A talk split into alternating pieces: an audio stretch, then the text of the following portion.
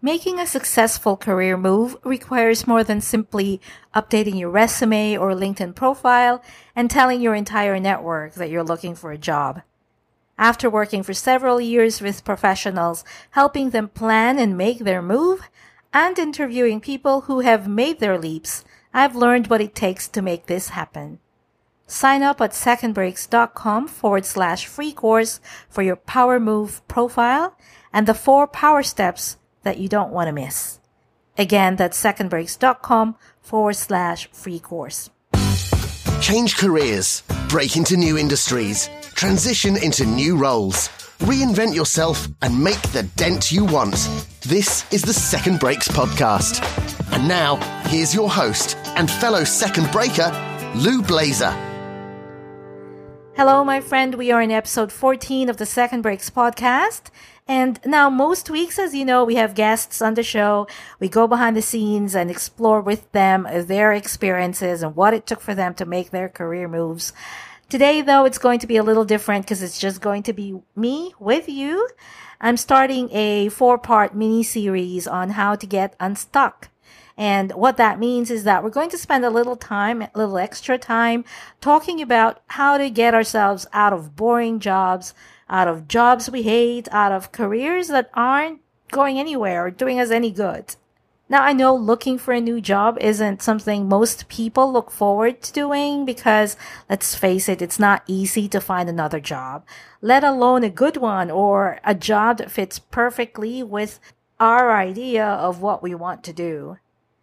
Now, when faced with this situation, lots of people just sort of delay and postpone the the action, right? And so eh, they end up doing nothing in the long run. So months or even years later, they're still exactly where they're at, doing the same thing they said they didn't want to do anymore, which is the very definition of stuck. So if you're in this situation, maybe once you were happy in the job, but now you have outgrown it, you've gotten yourself pigeonholed maybe, or maybe you're just ready for the next thing or the next challenge, whatever the case may be, and you feel that you've been unable to make that move, this mini series is for you. In this four part series, we're going to break through the muck so you could figure out how to get yourself unstuck. And we're going to do that by first figuring out exactly what got you stuck to begin with so that you know exactly what to address.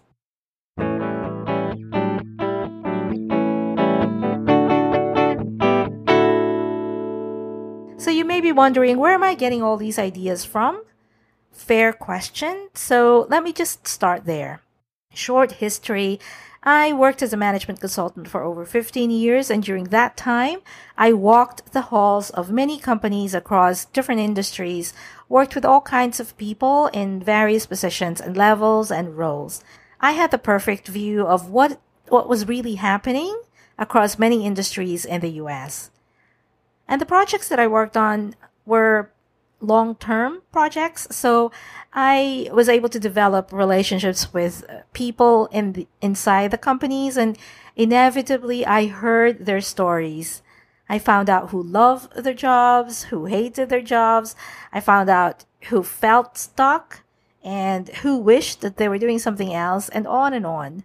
What I didn't know then was that I, I was in effect developing a database inside my head a database of career stories and job related stories and problems and, you know, solutions too. And so about three years ago, I decided to focus on the problem of job dissatisfaction and career change. And I began to work with individuals one on one to help them figure out the right solution to their job problems. That's when I realized the value of this database that I already had in my head. And um, with the new people that I started to work with, that database just kept growing. So, like any self respecting ex consultant would do, I dove into that database and uh, in search of clues that could help me devise the solutions to the ever present problem of job dissatisfaction. Now, each story is, of course, unique, but I found similarities. There were patterns. I mined those patterns, and studied them, validated them through research and interviews, and that's where this series comes from. Over the next four episodes, I'm going to dive into the four main reasons, root causes, why we get stuck.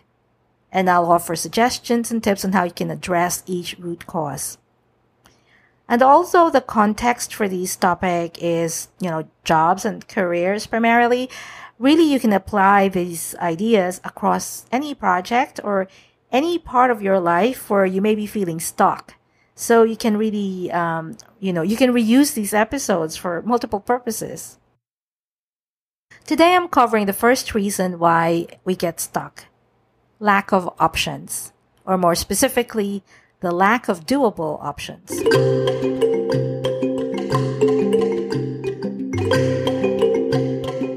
So, how does this root cause look like? How would you recognize that the lack of options might be the reason you're stuck? Here are some clues. You say things like, There aren't many jobs out there available in my field.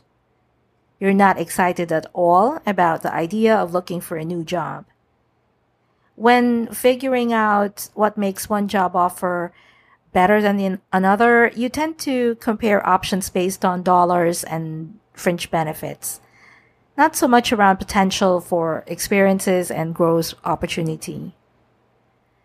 There's a sense that you're getting away from something rather than going after something. And when pressed, you can't really talk about, or you have a hard time talking about what you want to do, what your idea of a best career is. Do any of these sound familiar? If so, the lack of doable options may be the reason why you're stuck.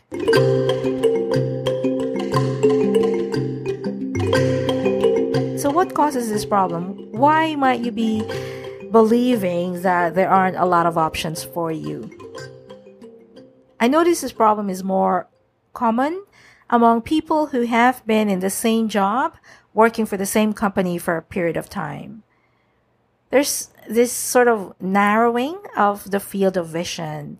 So, you know, think about, you know, those, those horses with the blinkers. I think they're called blinkers, but you know, they, they place these blinkers on both sides of the horse's face, which basically eliminates peripheral vision and helps the horse focus on the one single track ahead well, you know, that's good for the horses, but not so good for us humans. We tend to develop these blinders subconsciously when we've been doing something for a long period of time. Although we're not consciously doing it, we begin to see everything in the context of our work, our, our company, or our industry. We analyze the job that we have and we see what kind of career path it offers within the company we look to other folks, to other colleagues who may have the same background as we have and see how they're moving up or transitioning to other roles. We check out peers within the industry and see what kind of career moves they're making. And then we ask ourselves whether we are even interested in what they're doing or if we even want what they have or if we're willing to do what they did. Now, don't get me wrong. These are all good starts. The problem is when we limit our available options to only these examples. The problem is when none of these examples get us excited about our own careers and when all the examples sound like same old, same old.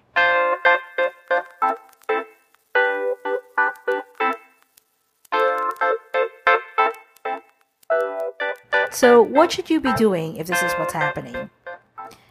The solution to this limited view is to expand what we're seeing by deliberately looking out for other options. Two key things you'll want to do. First, you want to discard some of your long held assumptions about what's possible. And two, you want to get curious about what else is out there. Check out what other people are doing or what they've been able to do. You know, there's good reason to cultivate the habit of looking outside our proverbial four walls. The world we're in, it's changing at breakneck speed. I'm, I'm sure you've noticed. Yes, it's true that jobs and industries seem to be collapsing and disappearing more than ever. The other side of that story is that there are new companies in new industries with new kinds of work that's also being created at the same time.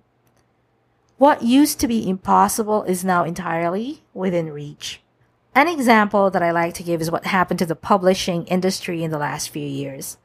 With the arrival of Amazon and subsequently Kindle, the publishing industry was certainly disrupted.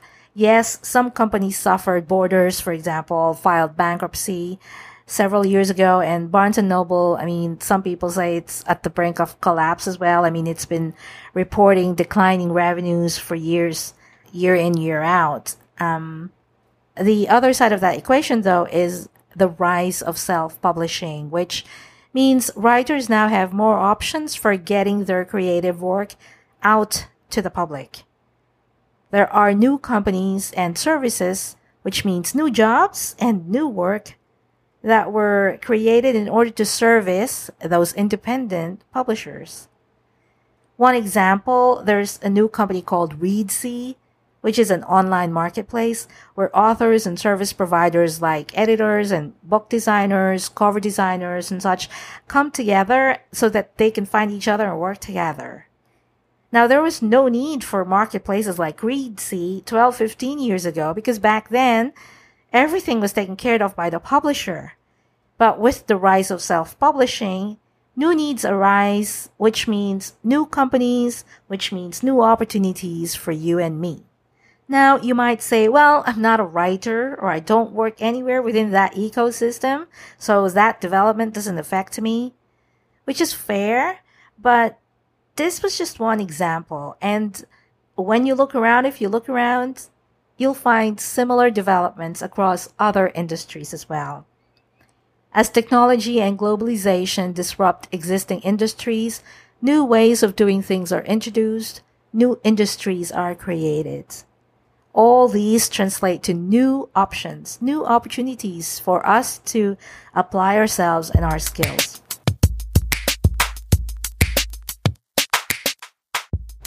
What you need to do is to find your thing. Find the thing that excites you. Find what strikes your fire, speaks to your strengths, make you want to raise your hand and say, yes, me too, please. But I know that when we work, work, work in our nine to five and all we talk to are the same people who are in the same grind that we're in, it's a challenge to see beyond our four walls and find new ideas. I was lucky during those years when I was a management consultant. I had access to all kinds of clients, which meant I had plenty of other opportunities. But even then, those examples were all of a certain kind of path. They were all corporate career paths. And I had zero models for artistic pursuits or entrepreneurial projects. And um, I didn't make time to find them either because when would I have had the time? So believe me, I get it. We're busy. You and I, we're both busy. When would we have the time, right? The truth is, you don't see a lot of time to expand your horizons a bit and see what's out there. Even 30 minutes a day will help, but you need to be deliberate about how you use those 30 minutes. So, no mindlessly scrolling Facebook feed and searching, watching for cat videos. So, here are a couple of suggestions. One, read books. Uh, specifically, read books that offer you stories about other people's careers. You're looking for what I call idea sparklers. One book that I thought does this wonderfully is uh, called Roadmap, uh, written by the guys from the documentary Roadtrip Nation. Two, listen to podcasts like this podcast. Um, on the show, I interview men and women who have found a way to break free and uh, find a new path forward for themselves. We talk about why they did it, how they did it, what made it difficult, what helped them out.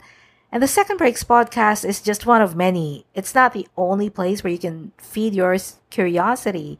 There are podcasts like, you know, TED Talk and Career Relaunch, for example, that can give you ideas as well. What you're looking for are examples, options, models, possibilities, idea generators, and seeds.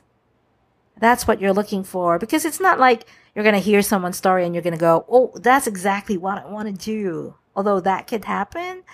But rather, it's, it's, when you hear the stories, it's the idea in you that their stories spark.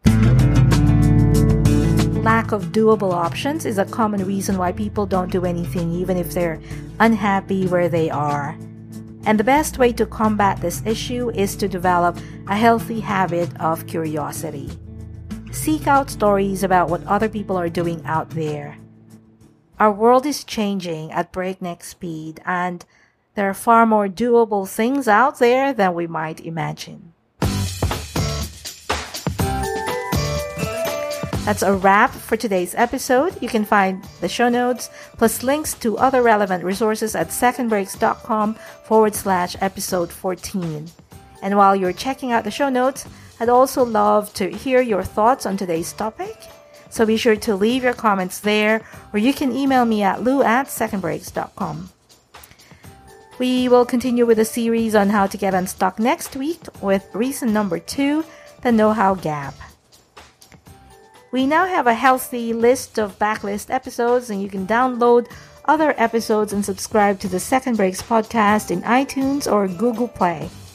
And if you enjoyed what you heard, I would so much appreciate it if you would leave a rating and review in iTunes. This small step helps us reach the people who could benefit the most from this podcast. Simply go to secondbreaks.com forward slash review to find the podcast in iTunes and leave your feedback there. Thank you so much. I'll talk to you next week. Till then, keep on making your dent, my friend. Cool beans.